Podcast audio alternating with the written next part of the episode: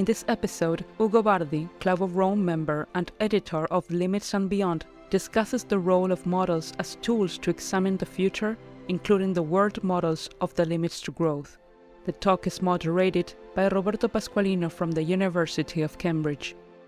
I think today it's going to be a very interesting talk with Ugo Bardi. As you can see, he's there. So very nice to be here. Um, I guess you have to say something, Roberto, and then and then we start. You tell me when you want me to start. Okay, fantastic. So uh, as usual, first thing I want to do is to uh, make people remember of what's happening next. So we today we're to have Ugo Bardi. It's to be about the limits to growth and looking at models. But next week, very important, we're going to have the co-president of the Club of Rome, Mamphela Ramphele, coming from a completely different background. Uh, she was a manager at the World hmm. Bank. When she was very young, she was an apartheid activist in South Africa. So she did a huge career and uh, I'm very, very interested also in looking more about what she's going to tell us. Then there's going to be myself uh, speaking a bit about my model on finance and energy. And then we have at the end Jayati Ghosh, development economist, looking at the full picture of the Earth for All book, trying to give a basically conclude, let's say, the seminar series. This is the team. So you remember Jorge Randers on the left. He came for the first presentation and the first Monday. Now everything is online. So if people want to have a look, everything is there. Donella is also known to be one of the main people. Dennis Meadows, they were really the three that led these, these limits to growth concepts. However, limits to growth also had a lot of criticisms. And it is fine to criticize limits to growth because there were big fallacies there as well, uh, both for if you believe in it, also we don't believe in it. So it's good to criticize and build up on it. So, for example, Ugo is one of those who uh, try to look at some of the fallacies and try to make go beyond that, right? So some criticism included like the use of technology in the model, how you use data, and that was, I think, the presentation last week. We spoke a little about that. Too, too complex, or, or other things like distributional issues. And again, Gaia spoke about that in the second seminar. There wasn't a green energy uh, in two weeks with my presentation. And then two things that Ugo looked at quite a lot were the, the lack of proper representation of the mineral sector and the recycling sector. So that was one thing that Ugo ended up doing a lot of work on. And you know, even think like there's a, the collapse of the world because food, and then there is no fishery, so there is no the sea world, which is also you know something quite obvious to say we should expand the model there. And then, you know, a number of things turn out to be different. Climate change, they even know about climate change in 1970, what they were calling that thing pollution. There were things like banning toxic chemicals around the world. There were the nuclear, they were expected to grow exponentially. And after the big collapse in 1986 of Chernobyl, they start leveling off.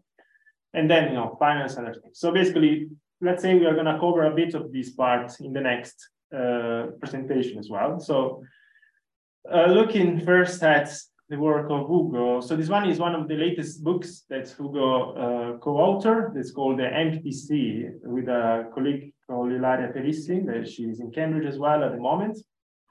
So if you have to finish this sentence, how do you finish that? So give a fish to a man and you will feed him for one day. Teach him how to fish. And there's a Chinese saying is that yeah, it's basically Confucius, isn't it? Uh, and, and what happened then? He will deplete the ocean, of course, you know.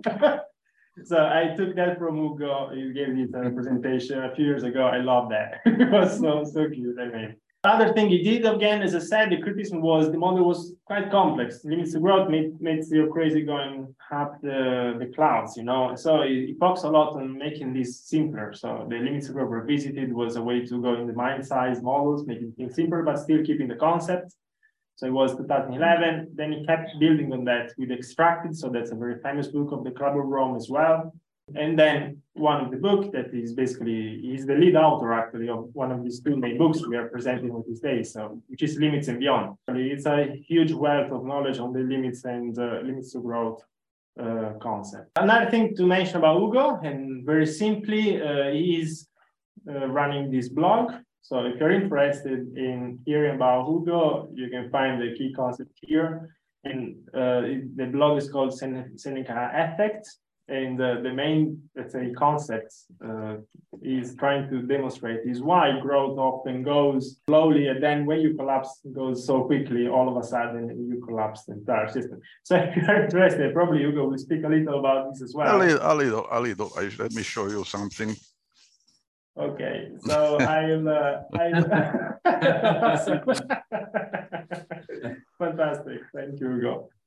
Uh, so again, uh, there is not much to present about Ugo in the sense that his name is already, you know, echoes uh, in these rooms and uh, everybody knows about him already. Uh, so much research going on on these limits of world concepts, and he had been as well president of the Club of Rome in the past. so this is Ugo. I think I spoke already too much, Ugo. So I think at this point I will simply leave you, starting taking the lead on this presentation. So thank you much for so much for being here with us. What I prepared today was such a nice introduction by uh, Roberto. I think uh, you realize that in order to discuss all the elements of this study, which uh, of course we have the 50th anniversary right now, and uh, we could take uh, a few days of discussions. And as you saw also, we wrote uh, myself with other co-authors. Uh, there are several meta books in the sense that there are books about a book, which I can show you to you. This is the book. Okay, I have it. And this is uh, an original copy of the book that was shown, that was published in 1972. Uh, and uh, just for your curiosity, this is the Italian version of the mm. book, which oh, I read when I was kind of young at that time. All right, so I tried to spend some time trying to explain the gears that make this study work, what is under the hood, underneath. I'm sorry that some of you are experts in system dynamics modeling, including Roberto, but, but I'll try to explain also to those of you who are not. So to explain, what is this book about? How does it work? Why some models provide certain results as much as possible because it's a long, long story. So what happened in uh, 1972 is that the book came out with this graph that you can see here. You see this graph? Which is also in color on the front cover of the Italian version. Now, let me try to explain you what is this graph about. So there is a, a graph here. This is time. And in the case of limits to growth, we're discussing as a time range of about 100 years. And there are some elements in this graph, which we did at different scales, but let's call it Q for Q for quantity, quantity of something. And the first thing is an element that we call resources, natural resources, which goes like this.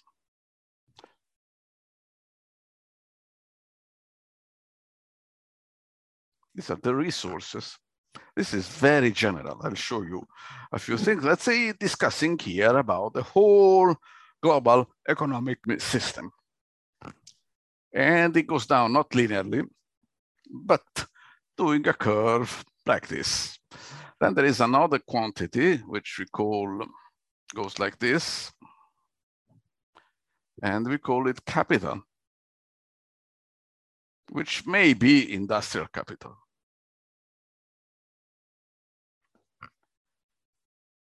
Could be agricultural capital. You see in the original, there were two capital curves, one for agriculture, the other is re renewable capital, and the other is no renewable capital. But it goes like this. And then there is a third curve, also like this, which is called pollution. This is the essential result of the limits to growth. It is the way it works. And the essential thing of this is that these curves are very general. You can see here, it is bell-shaped curve, which is also called the Hubbert curve.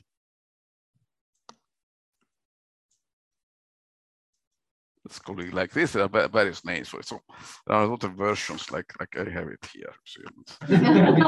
uh, I, I know I am a little bit involved in this kind of thing. I took it personally, as you can see. Now, the question, the point I would like to make in a few minutes is why this? That's that's fundamental point. People, what happened, and um, Roberto mentioned the point that uh, the book was criticized, was demonized, was rejected, was ignored, all kinds of things, but because people could not understand why.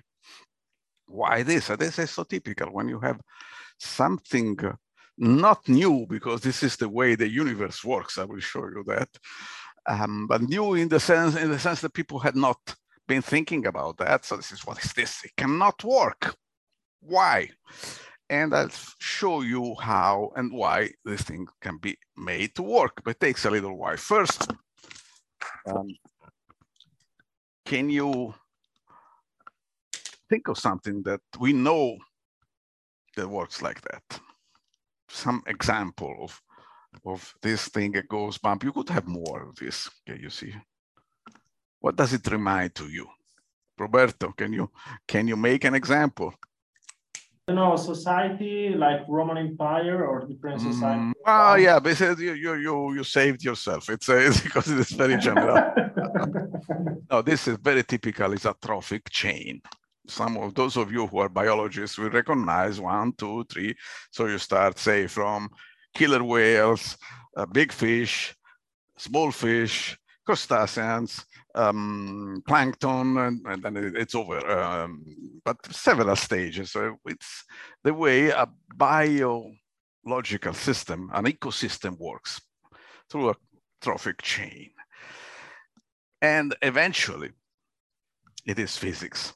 Physics, physics, physics. It is nothing on this planet can mm-hmm. work if it does not satisfy the laws of physics. And when you start dealing with this kind of system, then you discover that there are a couple laws which count. One is the dispersion of energy, the fact that everything moves according to thermodynamic potential. So it tries to go down the potential levels, like, like fish. Fish eat uh, big fish eat smaller fish because they use the metabolic energy of the smaller fish to, to make the metabolic energy of the bigger fish work.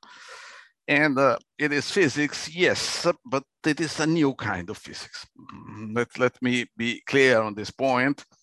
Physics is something that starts with Newton, and Newton starts with an apple. So we could say that physics started with an apple. The original idea of physics was an apple falling, modern physics falling from a tree. It's, it's true, it's not a legend. Newton himself discussed that in his diary. I said I was thinking of something and I saw an apple falling from a tree. And then he thought of his universal gravitation, gravitational law, which is very nice, but an apple doesn't have this behavior. That's, that has been a very big problem that uh, we have experienced over the past 200 years because physicists would like to have an equation an equation for the falling of an apple. And that's not so difficult.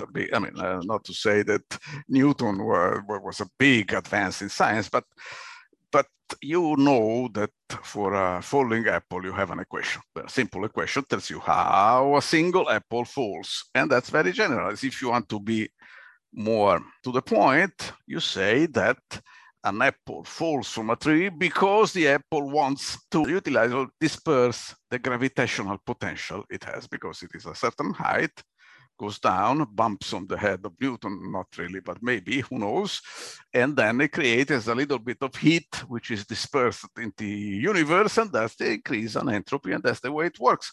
All potentials have this behavior. I can show you another energy potential. Well, now I'll show you why I use this kind of thing to show you. This is a mechanical potential. And this is loaded. It's, I'm taking a risk for you. It's uh, even though I'm not very dangerous for a human being, but I'll show you the experiment we made with mouse traps, and it was uh, painful at times. Uh, Ilaria can tell you about that.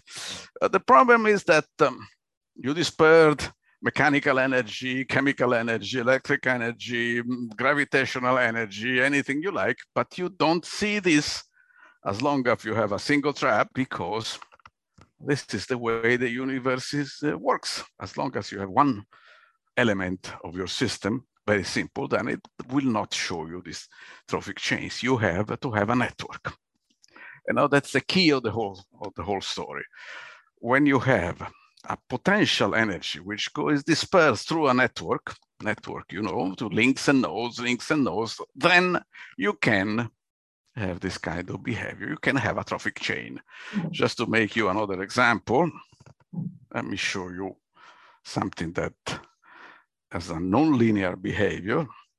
You know, this is a hourglass. And you probably know the story of how we have a hourglass paradigm developed by the Danish physicist Per Bak. And we have this model of the glass falling on forming that pile at the bottom of the hourglass, which has a nonlinear behavior, which looks under some respect like the one I showed, I showed to you on the whiteboard, because the sand particles, the grains, they interact with, with each other. So they form a network. So the behavior becomes complex. And that's what makes a sand glass more interesting than an apple if you are a physicist who is interested in uh, complex systems and not in gravitational physics or space physics or whatever. Okay. So the task I have now is to show you how the presence of a network to dispersed energy can create this kind of effects. And for this, I took an, as an inspiration another book. I'm showing you a lot of books. I hope this one is in Italian again. It was published in 1957 by Walt Disney with the idea of explaining to people how nuclear energy works. In 1957, everybody wanted nuclear energy. It was, you know, the story, energy too cheap to meter. Energy will be cheap. We go to the moon or we go to uh, conquer the galaxy and things like that. So that, that was an incredibly good job they, they, they did because really it explains. I mean, in my mind, after some career in chemistry, I still think of atoms according to the illustrations of this book. You know that a uranium atom can undergo fission, split in two when it is hit by a neutron, and release nuclear energy. Same story, energy potential, entropy, you go and you go in a certain, goes in a certain direction. One atom of uh, uranium doesn't do anything special. You can you continuously have uranium all over on this planet, and all the time, here and there, um, a uranium atom may split, undergo fission. The problem, the interesting part is when you have a chain reaction. One atom emits two neutrons, four neutrons, eight neutrons, 16, 32, 64, 128, and so on. And how did Disney explain this to people through the experiments of the mousetrap? Mousetraps loaded with um, table tennis balls. There is a nice uh, movie you can find on the web about this experiment. the point is that they took mouse traps like this, loaded them with balls, like this, and I could let this thing go. Let me see if I if I can do this without killing myself. Release of potential energy. you see, um, it's not really a nuclear explosion, but it will not create an explosion unless you have many traps. And we start with a nuclear explosion.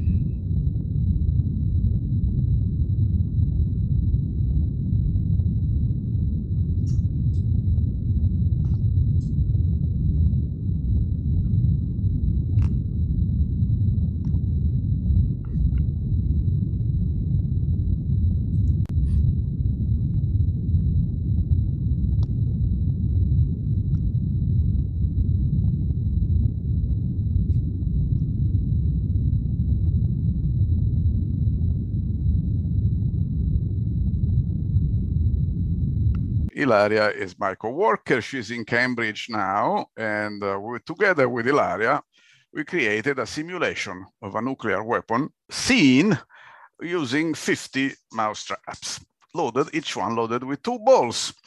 Anyway, here is the experiment. Ready? One, two.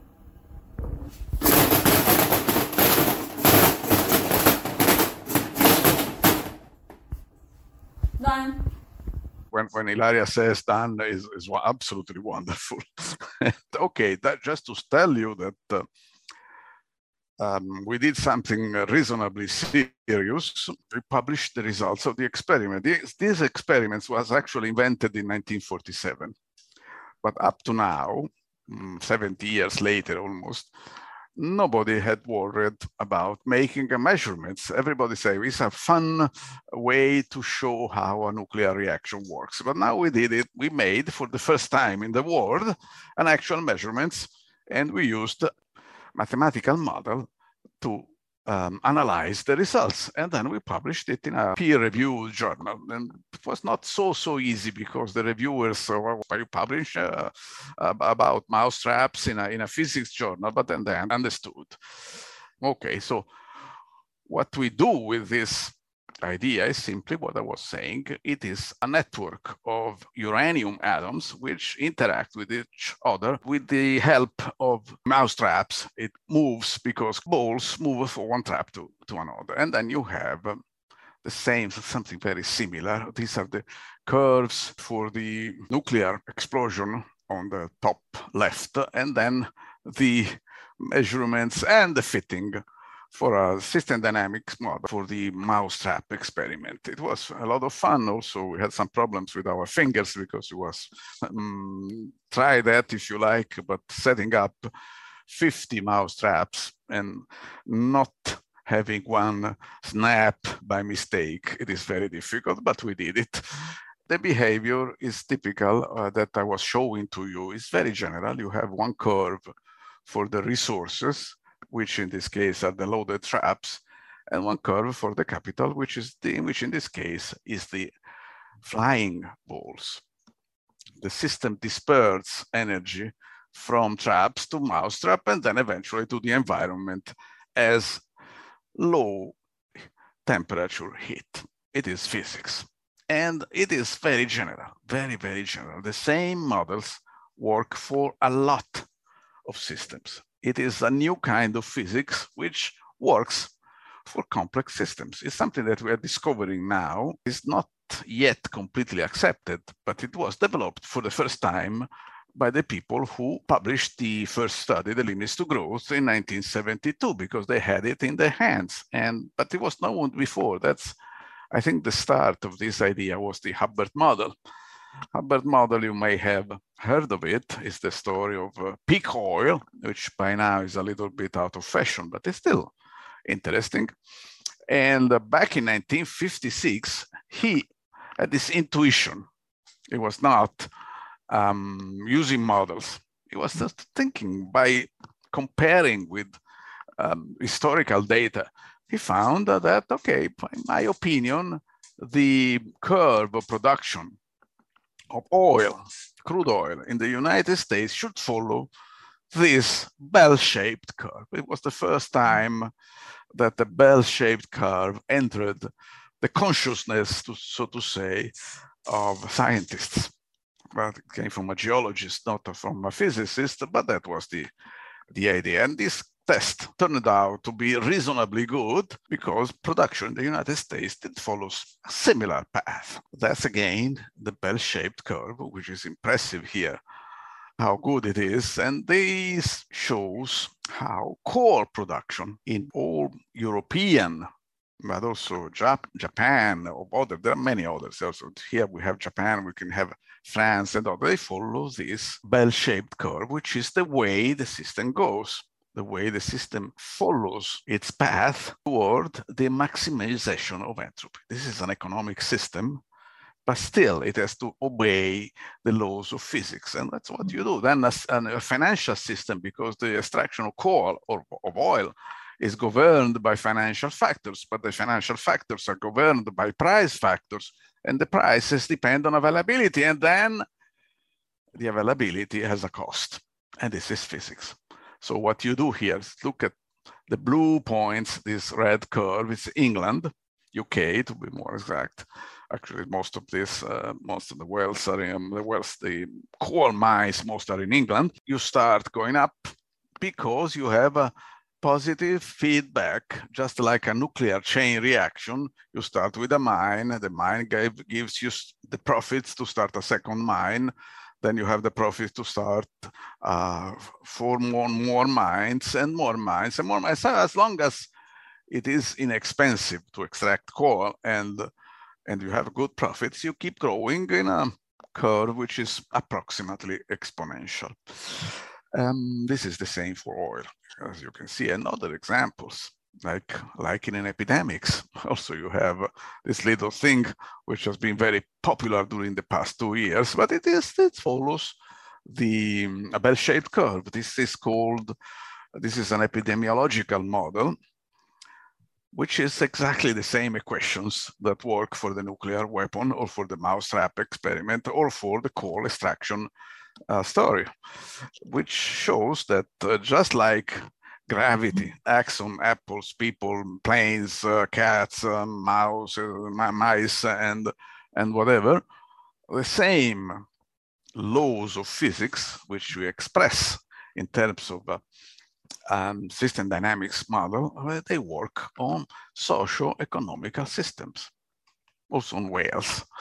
The Roberto was mentioning the story that we published this with the book that uh, Roberto was showing, uh, the empty sea. And that's the way, as you can see, how, how you empty the sea. In this case, of whales. These kind of whales were called the right whales because they were easy to catch. So you had this curve, and but as, as you catch whales, you run out gradually of whales. You have to go far, far more far, farther away to get the whales. You have to to search for whales for a longer time, the catching whales becomes more expensive. And as it becomes more expensive, you catch less, a smaller number of whales. And so you go through this curve, which is another case of the bell-shaped curve. Eventually here you may, may be interested to know that at the end of this cycle of fishing or whale hunting, because whale, whales are not fish, but anyway, makes little difference. Um, we started with several hundred thousand whales of this particular species at the beginning. And at the end, according to the estimates by people experts in, in this field, there were some 50 or 60 females of this spe species left in the oceans from a few hundred thousand to 60, which is remarkable in terms of running out or something like that. So it is very typical, very, very typical. You can enjoy your, have your time, and it's a fantastic field. When you start understanding how these systems um, disperse their energy, you can play games of all kinds, like we did with our traps. But just to tell you something about the Seneca effect, and we call it the Seneca effect because it's a sentence that uh, was said by Seneca, the Roman philosopher Seneca, back in the first century, and he, is, he said this sentence increases sluggish growth, but the way to ruin is uh, to ruin is rapid, and which was easy to to express. He didn't have mathematical models, Seneca, but it was logic. It made a lot of sense. And then if, if you look at carefully at the at the curves that I was showing to you at the beginning, you see that they have the Seneca shape. So they go down faster than they go up. And why does it happen? As you can see also, this is the 2004 edition. We call this House of Cards effect. House of Cards effect, as you know, it takes a lot of time to build a house of cards. Then you just touch it and then it goes down. And the, for instance, here it could be the number of cards in the castle could go like this, go up to here, and then goes down. And this is a dynamic effect. We have models that can reproduce this effect.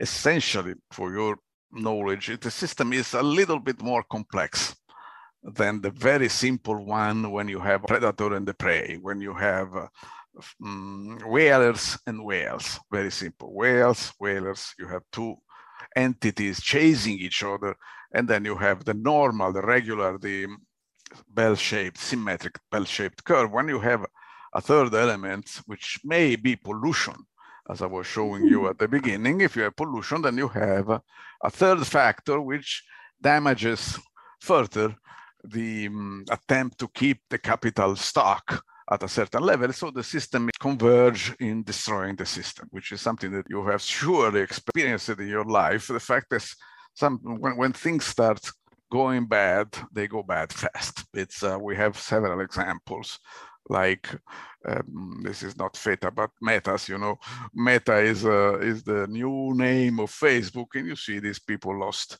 I don't know how many billion dollars in a, in a few weeks. It's, it's remarkable. The la latest example of a Seneca collapse, you see the F FTX disaster. In a few days, these people disappeared. Seneca collapse, that disappears. That's very typical.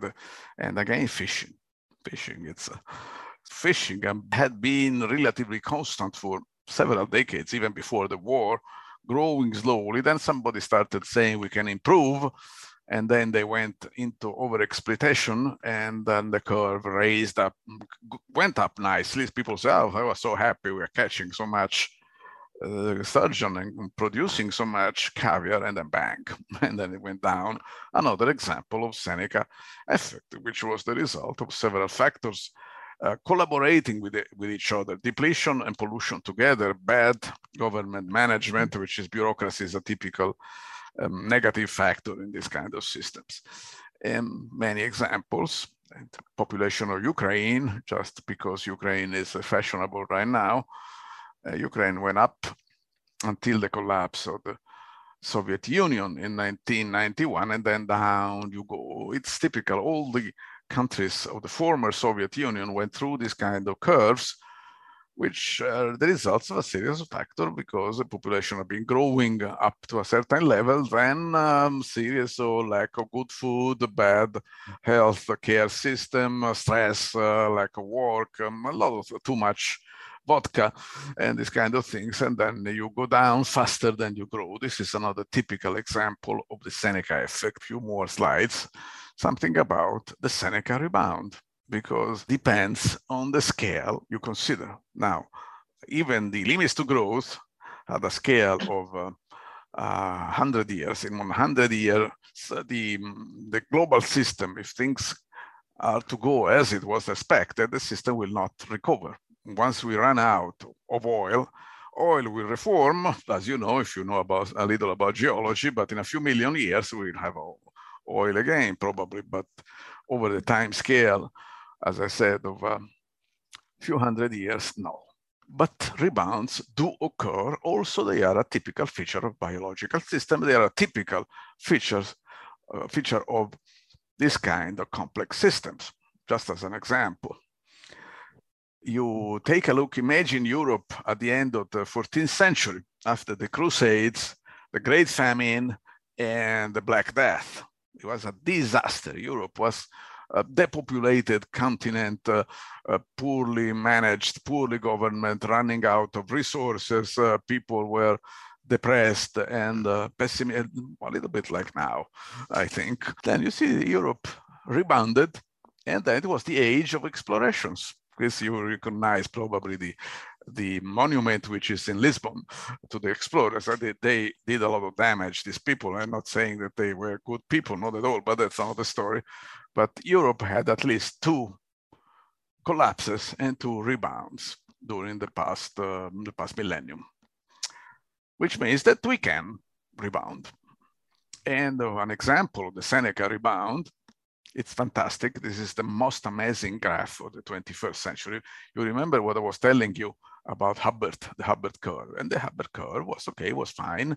He made a good prediction when the peak was and the decline up to about 2005 um, was okay. Then something happened, bang, it goes up again.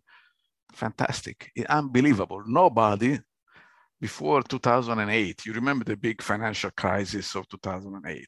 Before 2008, everybody was saying, well, we, mm, the production of oil in the United States will keep going down slowly as it should do because of a depletion coupled with uh, financial factors. And it will keep going. There is nothing to do it.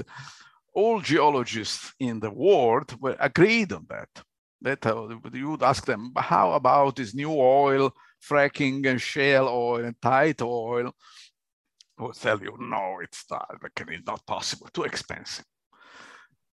And they were right in a sense, but costs are not the only element of this. It's a human element. If humans scared of the great crisis of 2008, humans, are, humans who have some power, humans who can influence the financial world, they say, okay, now we are we have a problem with oil. We don't care about cost. We need oil essentially for military purposes because this is one of the main points of oil is that its main factor of wars. It causes wars. You make makes it possible to people to fight wars, and you know this. And so they said we throw a lot of money into extracting oil out of uh, shales, special geological thing.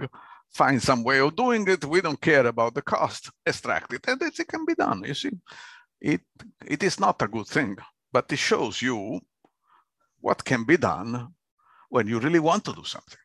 Models are based on thermodynamics. The human mind sometimes, occasionally, can go against thermodynamics for a while. We need to think if we want to change the system, want to avoid the Seneca collapse, if we want to move into something which is better future, we don't have to push the same thing all, all the time. This is something that uh, Donella Meadows, there's not a name here, but Donella Meadows was one of the authors of the first edition of The Limits to Growth.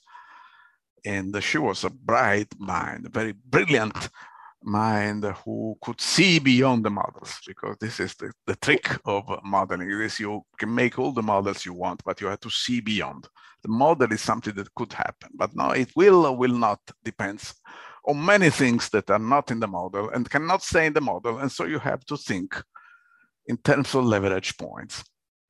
A little change can change, make enormous changes in the system. Just takes very little. There are these leverage points that if you know how to pull the levers, then you can do things you cannot even imagine, like indeed, like this. That was completely beyond imagination just 10 years ago. 10 years ago, people saying, ah, that impossible, and it was possible, just like what's happening now, another big, enormous, fantastic, unbelievable change. Because people say, well, okay, the world can only live with oil. Without oil, there cannot be civilization. One second well, wait a moment, wait a moment. Why? Because it is too expensive. Renewable energy is too expensive. We can never use it. You will never be able to replace oil. Yes, it was true in 2010. You see, the cost of solar photovoltaic energy was um, about double that of uh, natural gas. Shift forward 10 years, things are enormously changed enormous. Now, the cost of uh, the new renewables, wind and solar panels, it's less expensive, but that much better than this because you know that uh, with the current crisis, the cost of natural gas has gone up a factor of 10.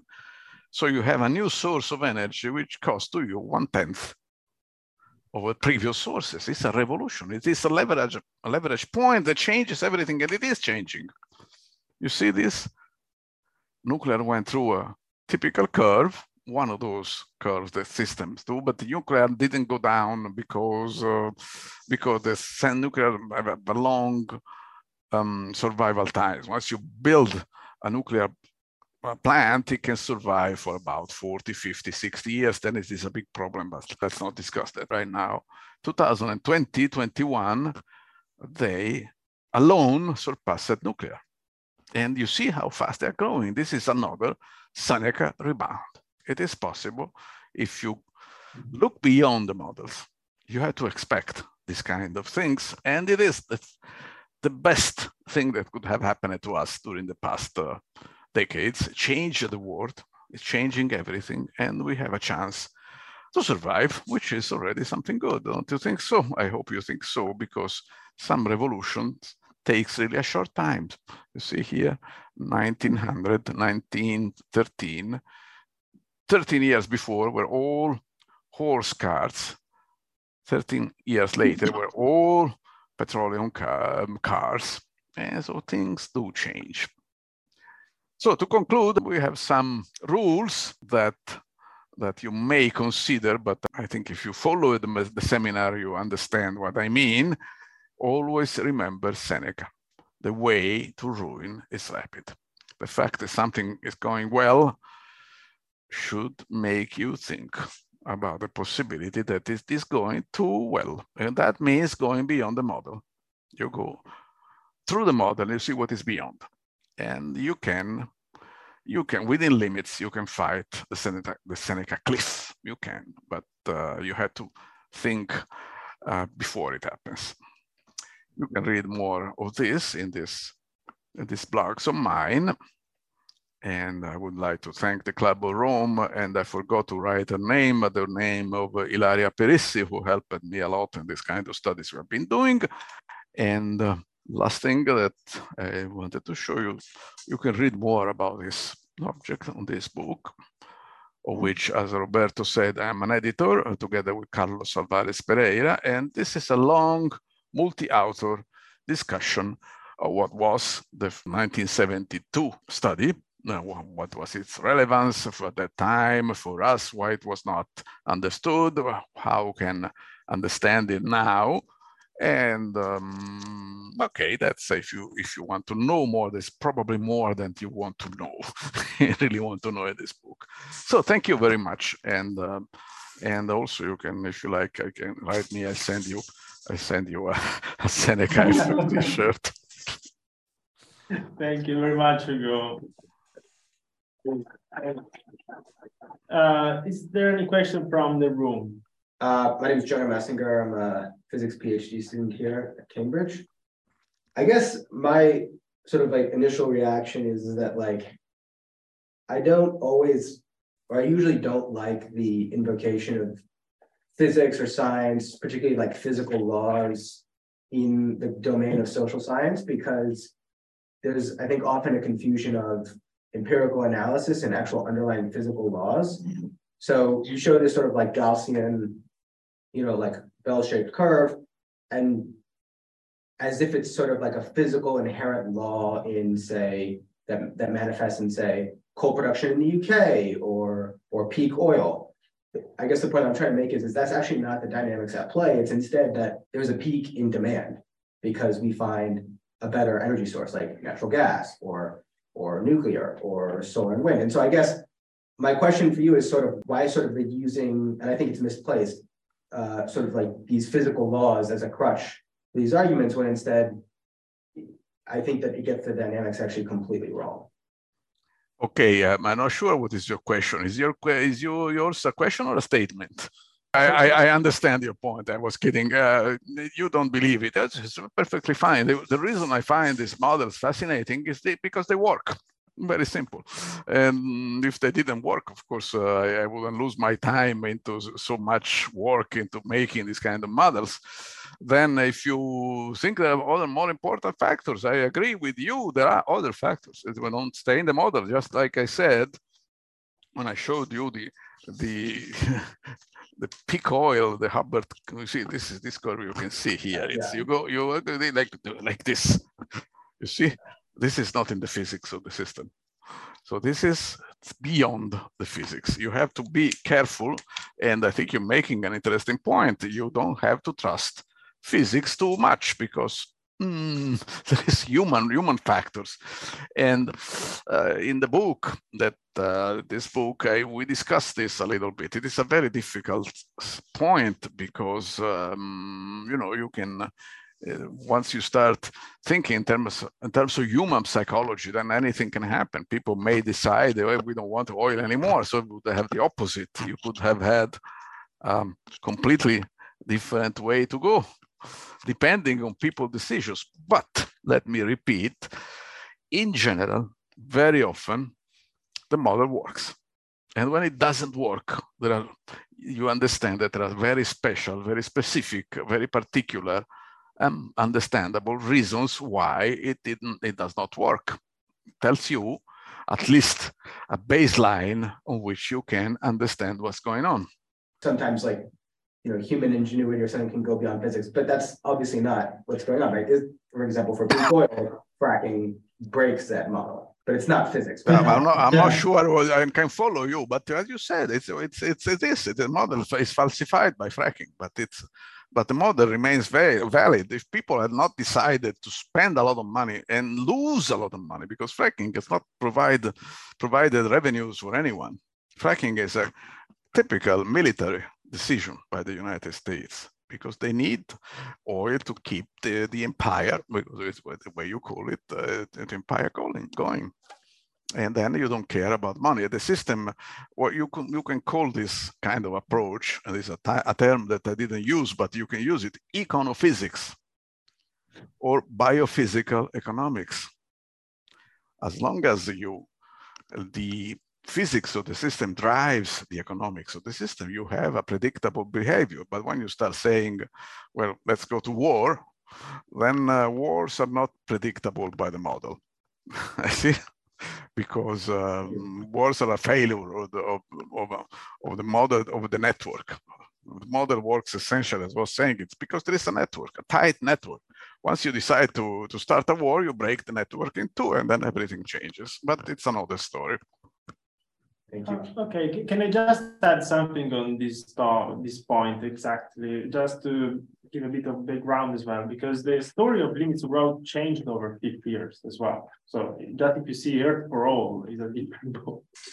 Right? So the Limits Growth was the world collapsing. Earth for All is not collapsing, so the world doesn't collapse. So the, the, these things of ending minerals for people like Jørgen Randers is not happening in the next 20, 30, 40 years. And that's the reason why, because the, the expectation is that somehow the economy will end up adapting itself, extracting more minerals, making things to grow. So you can agree or not with that assumption. Again, uh, that's a matter of having a conversation. However, the, the big point that came from limits to growth, it was, let's say, the scary bits that these people used to be scared about in 1970. It was not really hitting the mineral issue hitting something else. They were all aware that they were imprecise, unpredictable, you can already say that. So they were a bit also unsure themselves, but they were very scared about exponential growth. I mean, that, that's very scary. It's, it sounds incredible, but if you take this piece of paper and I fold it 42 times on itself, it goes 440,000 kilometers.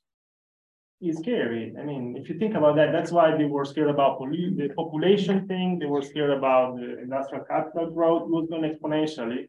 So at some point they will overshoot the, the limits of the planet, no matter whatever limits we remove. So they, that was their concern at the time, at the end of the day.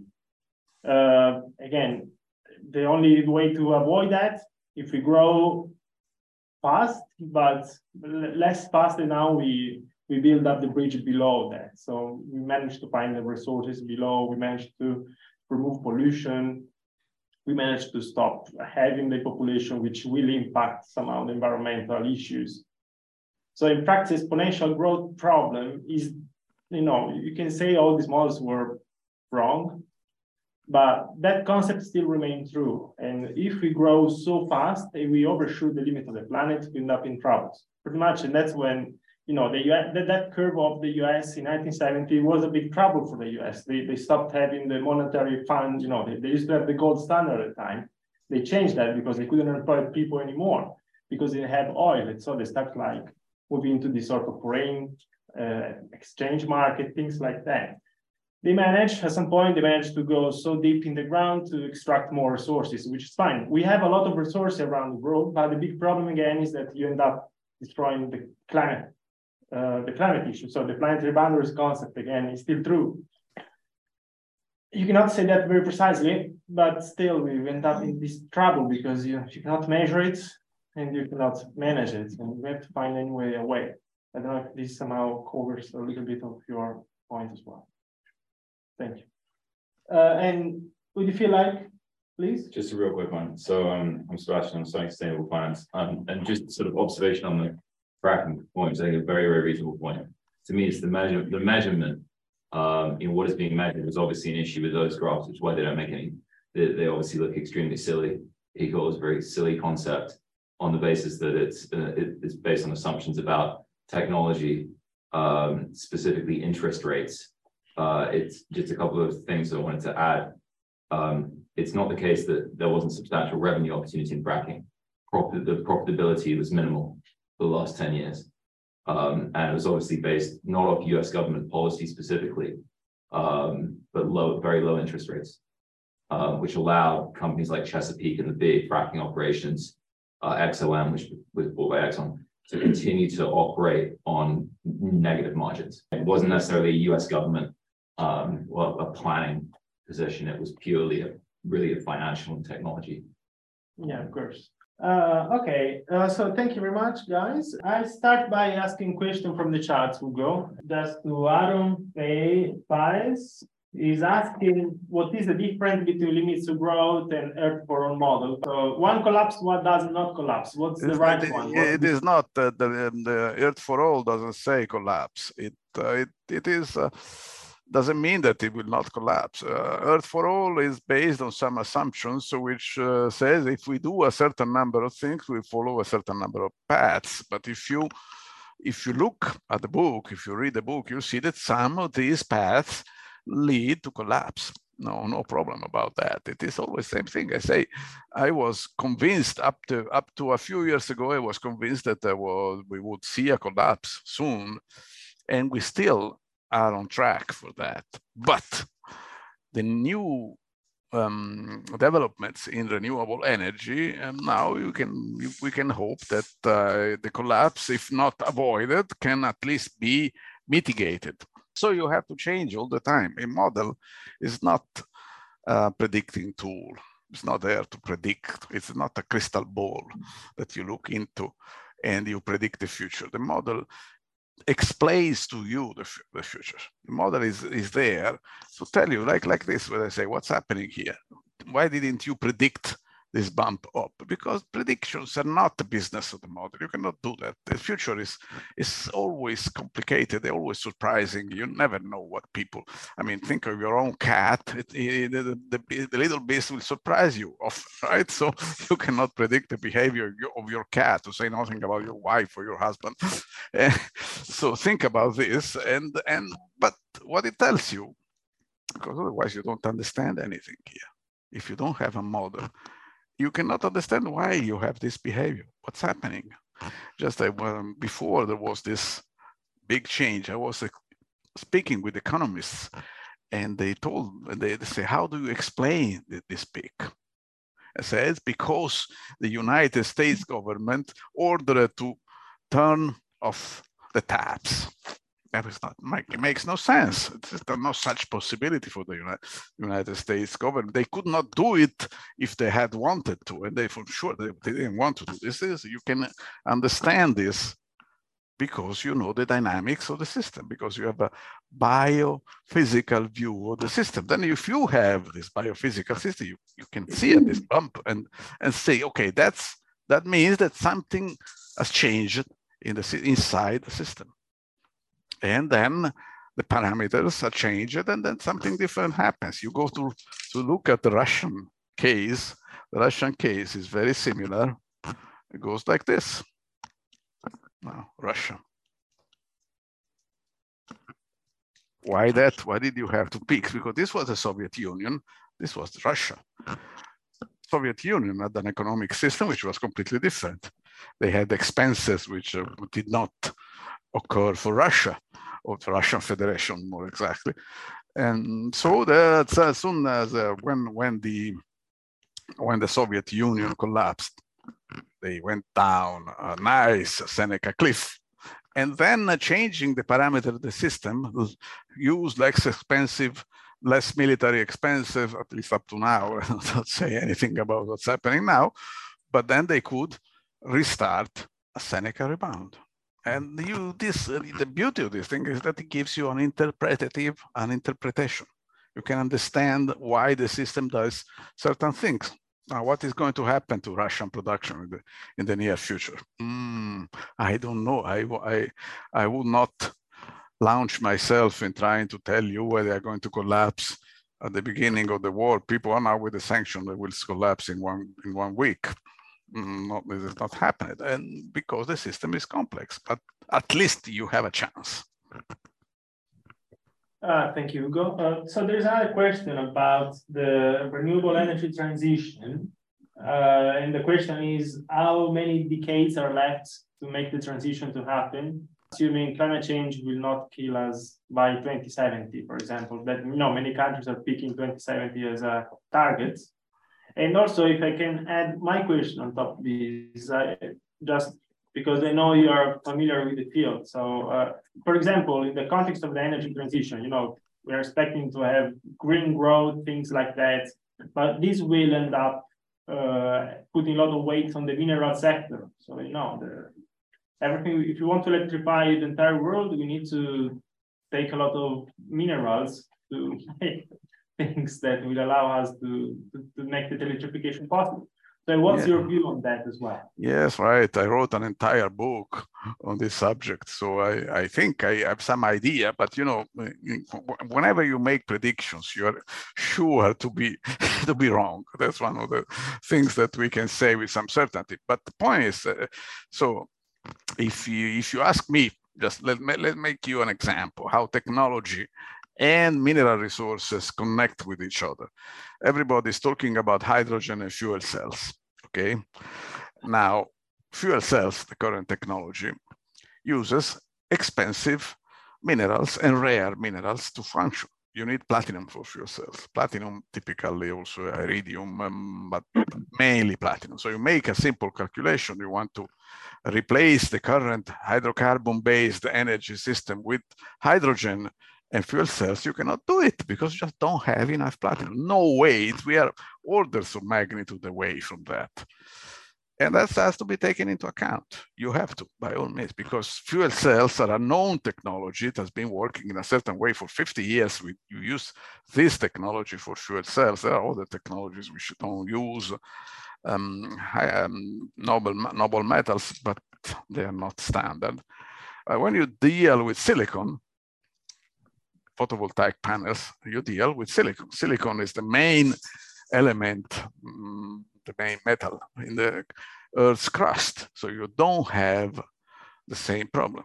You don't, cannot say, well, we run out of silicon because solar panels are made mainly by silicon with some traces of uh, phosphorus and indium um, traces. So you, the only problem we have with solar panels now is, is um, some silver they use um, as a back back back plate, but you can you can make it's not fundamental. It's you can make panels PV cells without silver. So that's a completely different story. You can make um, certain system is not resource limited.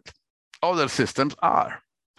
Now you go to nuclear energy, you are uranium limited because there is just so much uranium. So you have to take that into account. You go to uh, lithium batteries, that's a very complicated story. There is a limit, but right now we cannot we cannot see it exactly. It's somewhere there is a limit for sure, but we are not there yet. We can keep making batteries for quite a long time and but the, and then we can switch. The, the, the beauty of batteries, um, I was trained as a chemist.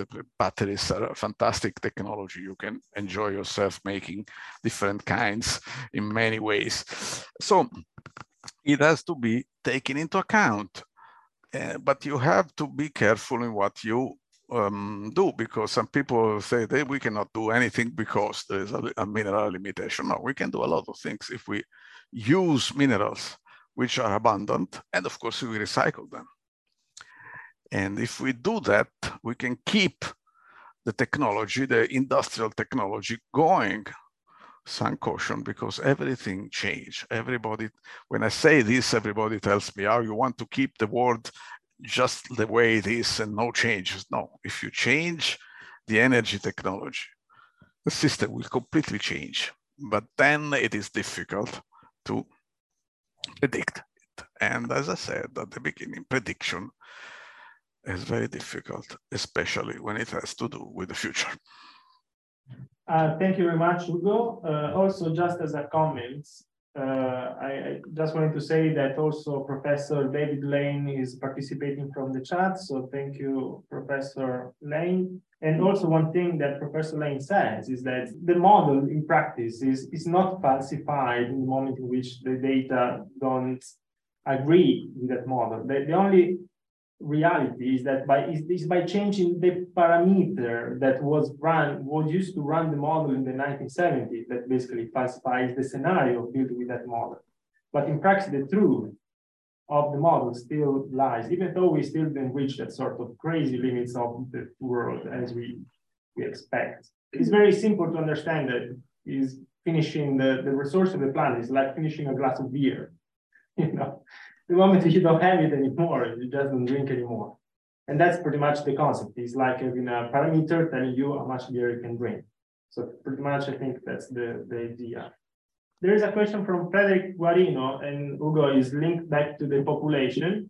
And when you said about the population of Ukraine, there was somebody asking for the population of Japan, which is also another case of the growing population. What's your take on it?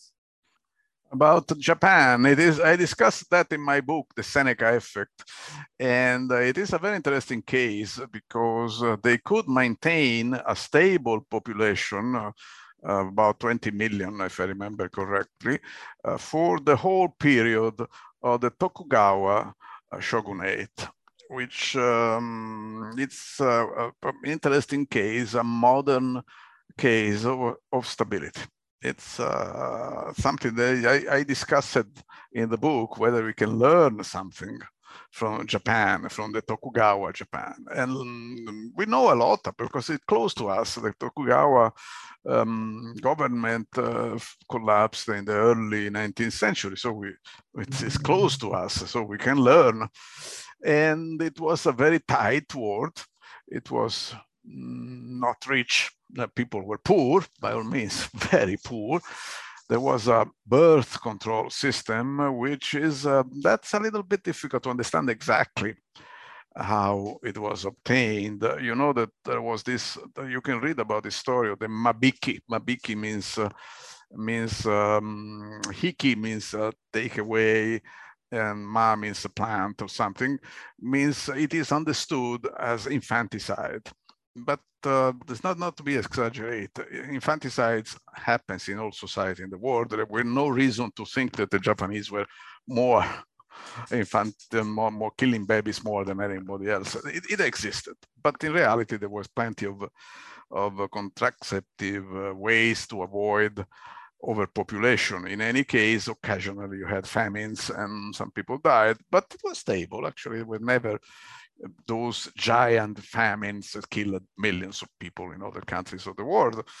and so it was it, I think I think it was a, an interesting place to live, Japan, the, during the Shogun time. It was art, literature, mathematics, uh, and uh, architecture and religion. It was a very vital uh, period. So I think it is possible to maintain stability without losing civilization because the Japan, Japanese civilization was very advanced even before, the, the, the, perhaps more advanced then than now, could argue that.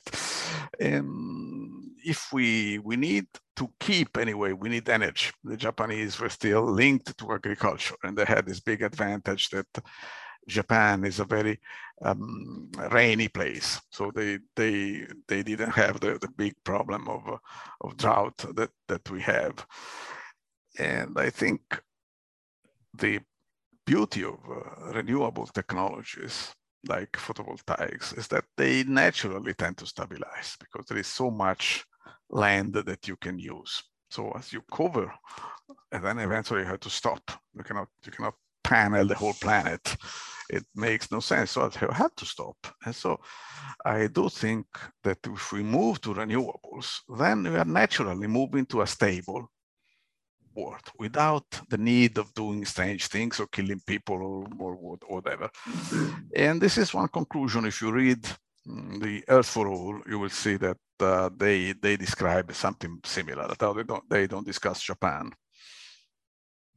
Uh, thank you, Ugo. Uh, there's another question from Joya. She's asking about an example of a stable system you can learn from. Maybe we can aim for. Alexander, there are not that been so many in human history. It's uh, that's uh, that's uh, an interesting question because you have Japan, as I was mentioning.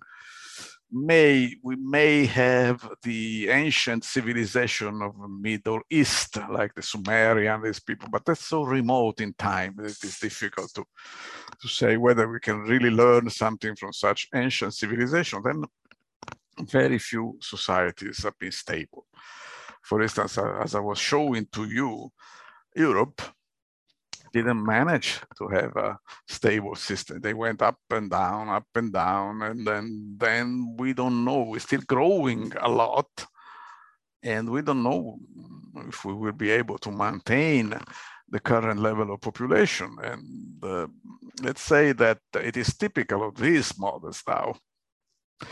They tell you that all systems have a tendency to stabilize as long as there is a renewable supply of energy. The system moves because it disperses energy. If it uses up all the energy, then it dies. It happens. But if you have a constant supply of energy, like the sun, for instance, then the system will tend to adapt. It takes time also for Japan, the Tokugawa stability was the result of a, of a period of big wars. And then eventually they, they, they stopped because it's useless. they had to stop. But uh, they probably, before the wars went in overshoot, overused land, then there was not sufficient energy or food. That was the main energy at the time for everybody. So they had to go to war. And then eventually they, they found stability. And I think we will do the same although clearly we are not there yet.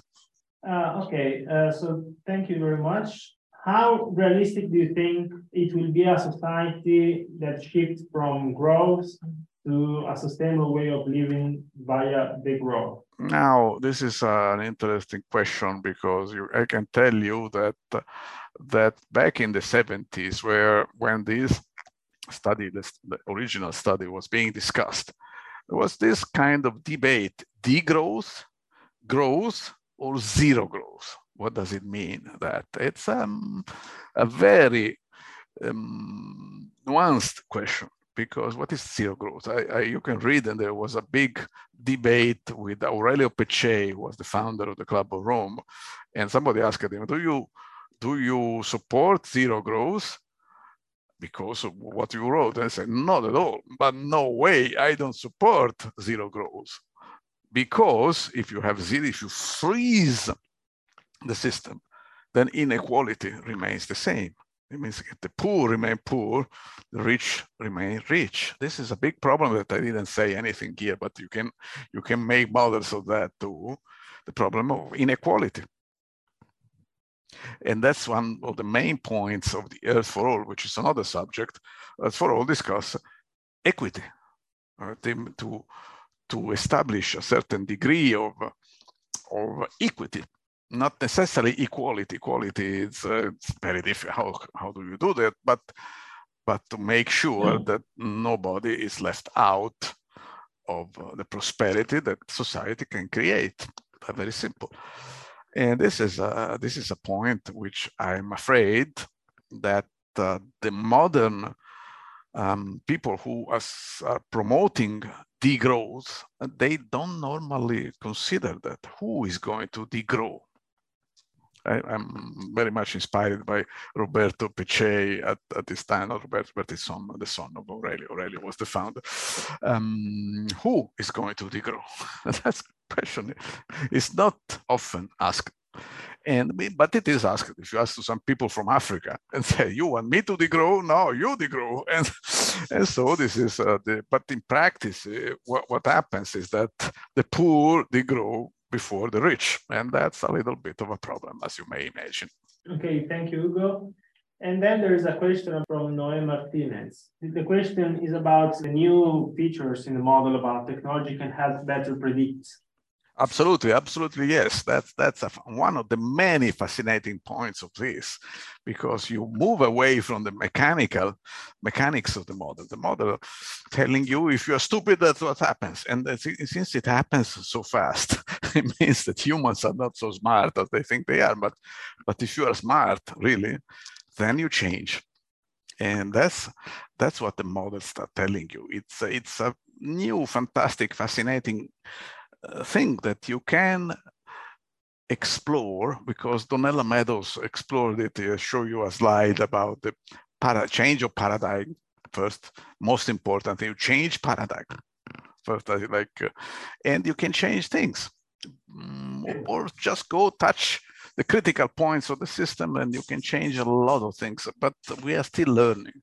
I think the future here is the mixing of uh, artificial intelligence. We have to mix artificial intelligence with this kind of models because once you start using artificial intelligence, you can explore um, possibilities that the mechanic, mechanistic, if you prefer, model cannot analyze, and which is the weak point, because uh, correctly said, we, we are not bound by the models. The models tell you, tell us mostly what we cannot do.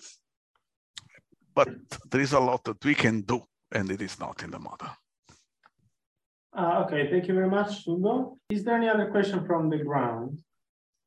Yes, please. Hi, I'm Lucy Goodman from the Department of Geography, and my question is kind of, I guess, related to my interest, which is around renewable energy and debates and developments. You've talked a lot so far in response to a lot of the um, the the chat and also the questions from the floor about the shape of the Seneca curve. My question to you is to reflect a bit more about the the x-axis, the timeline. How how long can that period be for it still to be a Seneca curve, for it to actually mm-hmm. be um, following the, the shape and still be describing the phenomenon that you've been discussing? related to one of the questions from the chat, which was about how many decades there were to the renewable energy transition. And kind of if you can reflect on this and also how long have we got left to make a change? That's the kind of thrust of my question. That's a very good question. Very good. I wish I could answer because because we would like to predict the future, but we cannot. There is something that uh, very basic. I mean, uh, that that uh, I, I try to understand how these models could really predict the future? No, they cannot. And um, and the time scale, they can tell you some big change may happen, as you said, the Seneca cliff.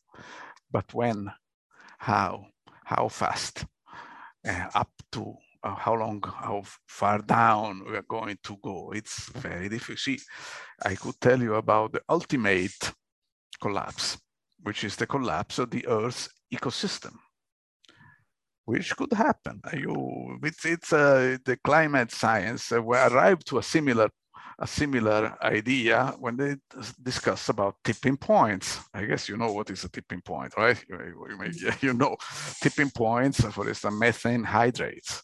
Methane hydrates as more is a, is a positive feedback effect that you um, evaporate some methane hydrates the hydrates heat the atmosphere, the, you, you evaporate more, and then you have what is called the Venus effect, that the Earth system goes down to the curve to a condition in which you have about 600 degrees um, temperature, 600 Celsius, maybe, and never mind, 600, too much for, for us humans. This is the total collapse of the Earth's ecosystem due to a tipping point, which is essentially the same thing as the Seneca effect, because you have something that start, starts pulling down the system and does that growing, does that in a feedback driven uh, effect.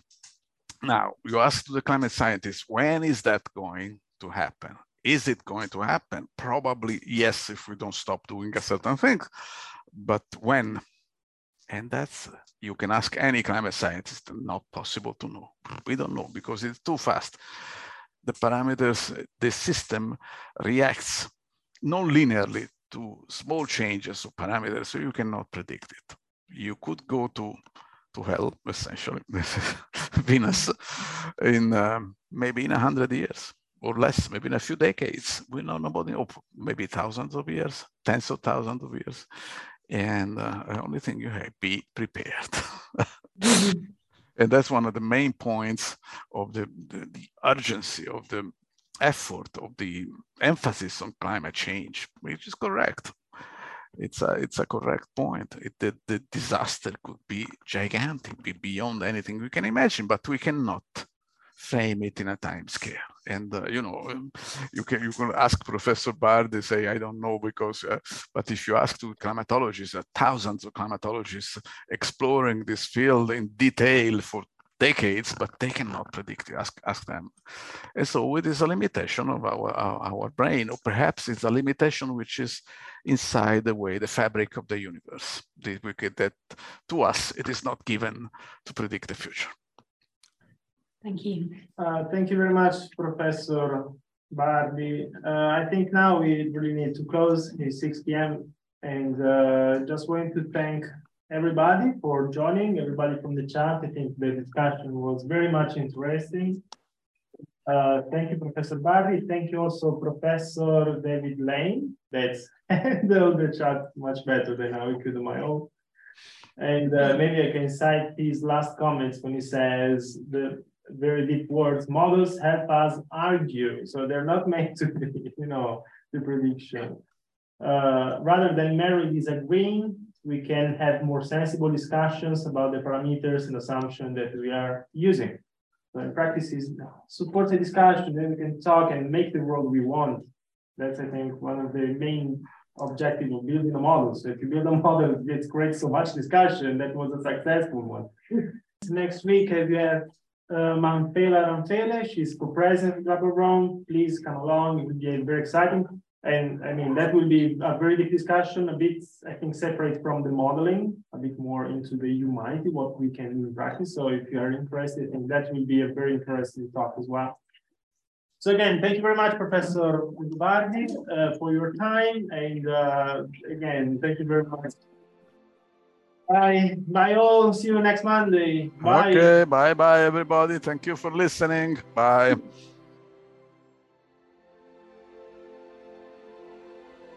Thanks for listening to our podcast. For more information, please visit clubofrome.org.